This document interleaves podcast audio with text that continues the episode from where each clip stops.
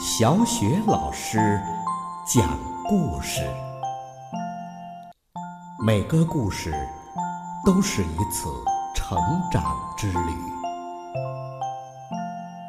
宝贝儿，欢迎收听小雪老师讲故事。今天，小雪老师继续为大家讲《吃噩梦的小精灵》下集。昨天呐，我们讲到。睡梦国的国王为了找到驱赶噩梦的办法，治好女儿的失眠症，踏上了漫长的、充满艰辛的历程。他询问路上遇见的每一个人，可是谁也不知道驱赶噩梦的办法。就在国王精疲力尽、感到十分绝望的时候，他遇到了一个吃噩梦的小精灵。小精灵把国王所有的东西都要来了，还说：“嘿嘿，你大概认为我是想把你的东西一股脑的嘿全全拿走吧？”小人儿咯咯的笑着：“哼，我的确要把这些东西拿走啊，不过我可不是强盗。很快你就就就就会发现。”你没有拒绝我要求，是是对的。现在我们三个人都都都都都得救了。你、你的孩子，当当当，当然，首先啊，还还是我，吃噩梦的小精灵。还没等国王把为什么问出口，小精灵就一边吹着口哨，一边咂着舌头。刚刚从国王那里要来的东西立刻变了样，大衣变成了一大卷儿漂亮的白纸，手杖变成了一支蘸水笔，靴子变成了一个很大的墨水瓶。小精灵用笔在墨水瓶里蘸了蘸，然后飞快的在纸上写着这样几句话。吃噩梦的小精灵，吃噩梦的小精灵，快拿手脚小刀来，快拿玻璃叉子来，快把你的嘴张开，快来快来吃噩梦！但是美梦，请你留下来。吃噩梦的小精灵，吃噩梦的小精灵，请你美美吃一顿。写完了这些话。这个吃噩梦的小精灵把纸卷起来，交给了国王。“啊，赶快！”他高声喊道，“现在，请你赶快回到小睡美人的身边，让他把这些咒语念一遍。我希望能尽快的吃到一个美味的噩梦。我的口水都快流出来了，别傻呆呆的站在那儿了，回去吧，快点儿！”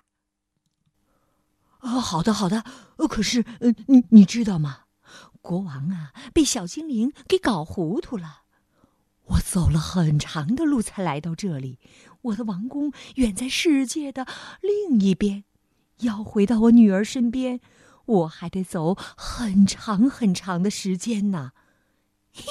真是的，小精灵抱怨着：“你们人类可真够麻烦的。”可是，如果没有咒语召唤，我是无法离开这里去你女儿身边的。那我们该怎么办呢？国王愁眉苦脸的问。对了，小精灵咯咯的笑着说：“ 你可以替你女儿念咒语，召唤我去。”哦，这样行吗？只好试一试了。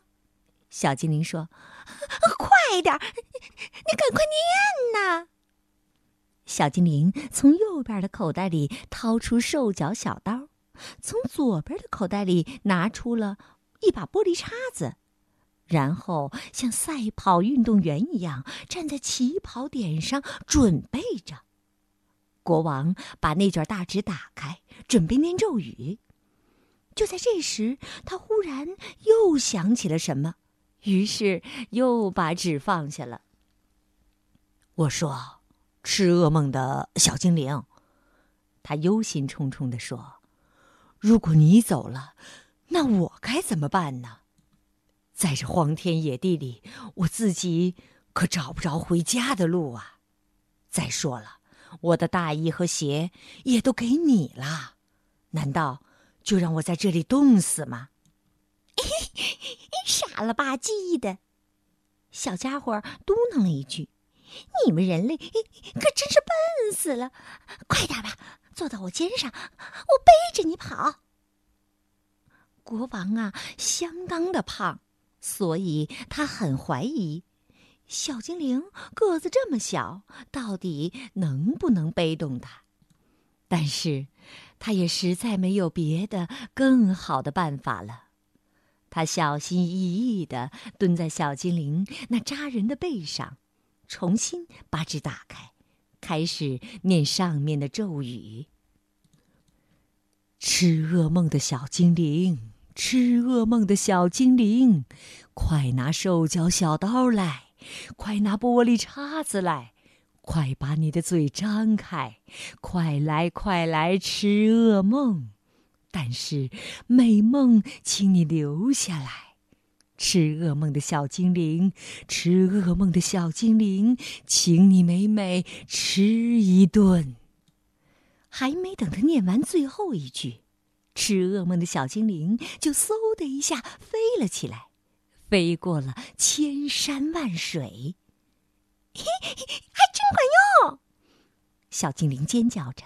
你看，你代念咒语也管用。难难难道你？国王吓得呀，连说话都结结巴巴的了。他一边说，一边用手紧紧的按住自己的帽子。你爱啃？呃呃，对不起，我我是说，你真的爱吃噩梦？又是嗖的一下，他们飞也似的穿过北极。小精灵大声的回答说：“而且噩梦越可怕越好吃，噩梦越多越好。”一眨眼，美洲也从他们的脚下一溜而过。难道你不喜欢那些甜美的好梦吗？国王大口喘着气问：“这可真够奇怪的。”嘿根本就没有什么啊奇怪的，小精灵气喘吁吁地说：“你难道不知道刺猬最爱吃蛇啊和蜗牛吗？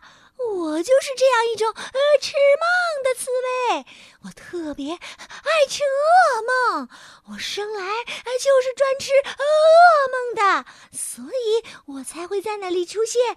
事情啊，就是呃这这样的。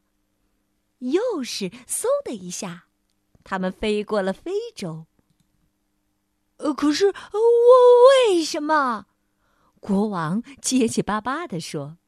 小精灵飞得太快了，他都感到头晕耳聋了。你为什么不干脆自己找上门去呢？我不是说过了吗？小精灵的声音有点急促了。只有别人请我，我才会去。我只接受别人送给我的东西。扑通！突然间，世界一下子变得寂静一片。国王四下望去，发现自己已经坐在宝贝女儿房间的地上了。王后坐在小睡美人的床边他们都吃惊的睁大着眼睛，直愣愣的看着他。我找到了，找到了！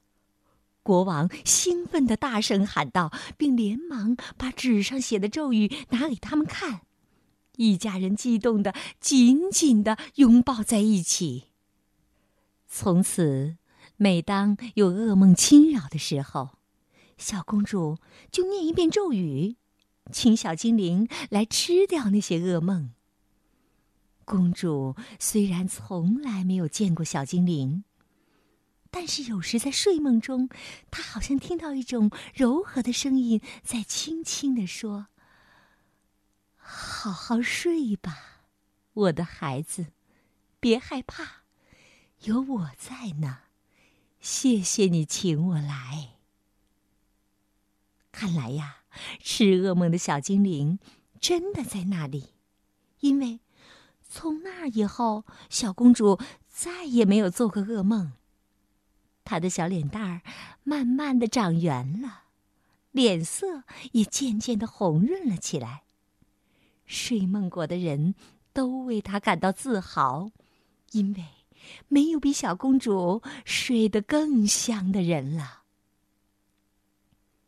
为了让别的孩子都能得到小精灵的守护，国王让人把这个故事和咒语写了下来，于是就有了这本书。宝贝儿，刚刚小雪老师为你讲述的是来自德国的恩德作品绘本系列《吃噩梦的小精灵》的下集。宝贝儿，你有没有晚上睡不着觉的时候呢？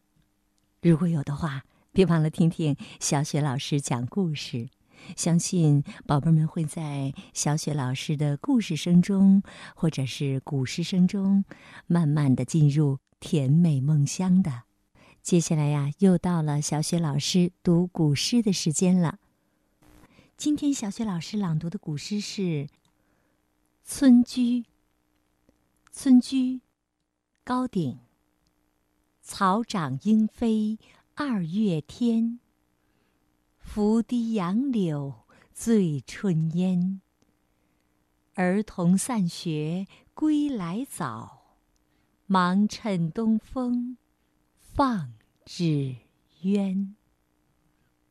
草长莺飞二月天。拂堤杨柳。醉春烟。儿童散学归来早，忙趁东风放纸鸢。草长莺飞二月天。拂堤杨柳醉春烟。儿童散学归来早，忙趁东风放。纸鸢。草长莺飞二月天。拂堤杨柳醉春烟。儿童散学归来早，忙趁东风放纸鸢。草长莺飞二月天。